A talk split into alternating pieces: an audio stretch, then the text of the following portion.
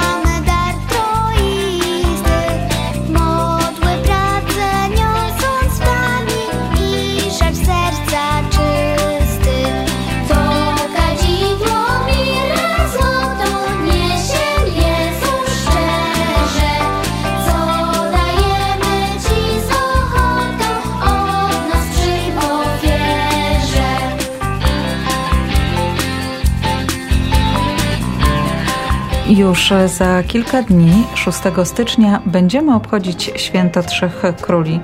Dominiko, czy możesz nam opowiedzieć, kim były te biblijne postacie? Niewiele wiemy na temat trzech mędrców. Jedyna Ewangelia, która ich wspomina, to Ewangelia według świętego Mateusza.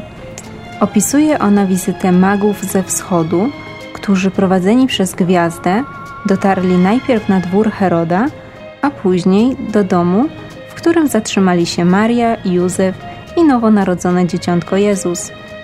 Magowie pokłonili się dzieciątku i złożyli trzy dary: złoto, kadzidło i mirrę, a następnie wyruszyli w drogę powrotną. Tym razem jednak, zgodnie ze wskazówką otrzymaną we śnie, ominęli dwór Heroda. Ewangelia ta nie wspomina skąd przybyli mędrcy, ilu ich było, ani jakie nosili imiona. Nie nazywa ich również królami, ale magami, czyli uczonymi, którzy zajmowali się między innymi astrologią czy alchemią. W takim razie skąd wzięły się imiona Kacper, Melchior i Baltazar?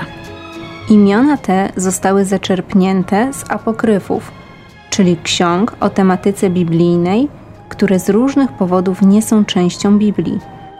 To tradycja zdecydowała, że właśnie tymi imionami obdarzyliśmy mędrców ze wschodu, gdyż lista imion przypisywanych magom w rzeczywistości jest dość długa.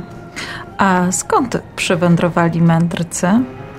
Ewangelia wspomina jedynie, że przybyli ze wschodu. To może oznaczać Arabię, Babilonię lub Persję, czyli mniej więcej obszary dzisiejszego Półwyspu Arabskiego, Iraku i Iranu. Średniowieczny podróżnik Marco Polo w swoim pamiętniku wspomina, że mędrcy wyruszyli z perskiego miasta Sawę. Zdarzają się również przekazy twierdzące, że magowie pochodzili z Etiopii, Indii, a nawet Chin. I to wszystko, co przygotowałyśmy na dzisiaj. Do usłyszenia mówią Dominika i Agata.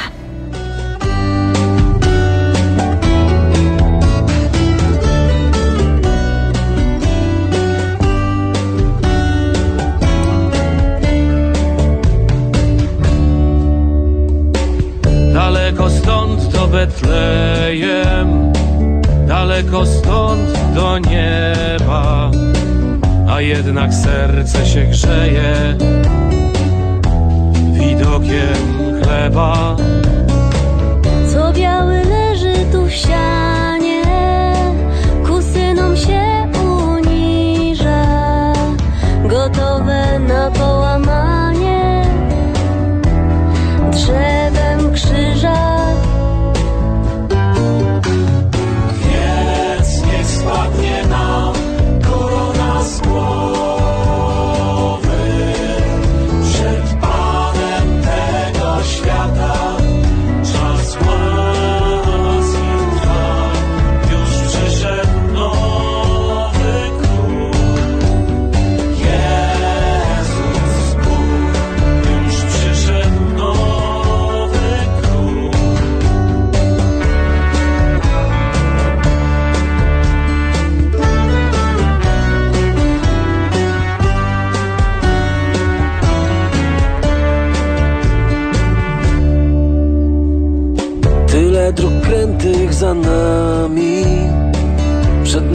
tyle krętych.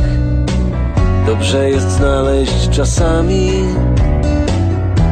drogowskaz święty. Dobrze się nie bać przez chwilę,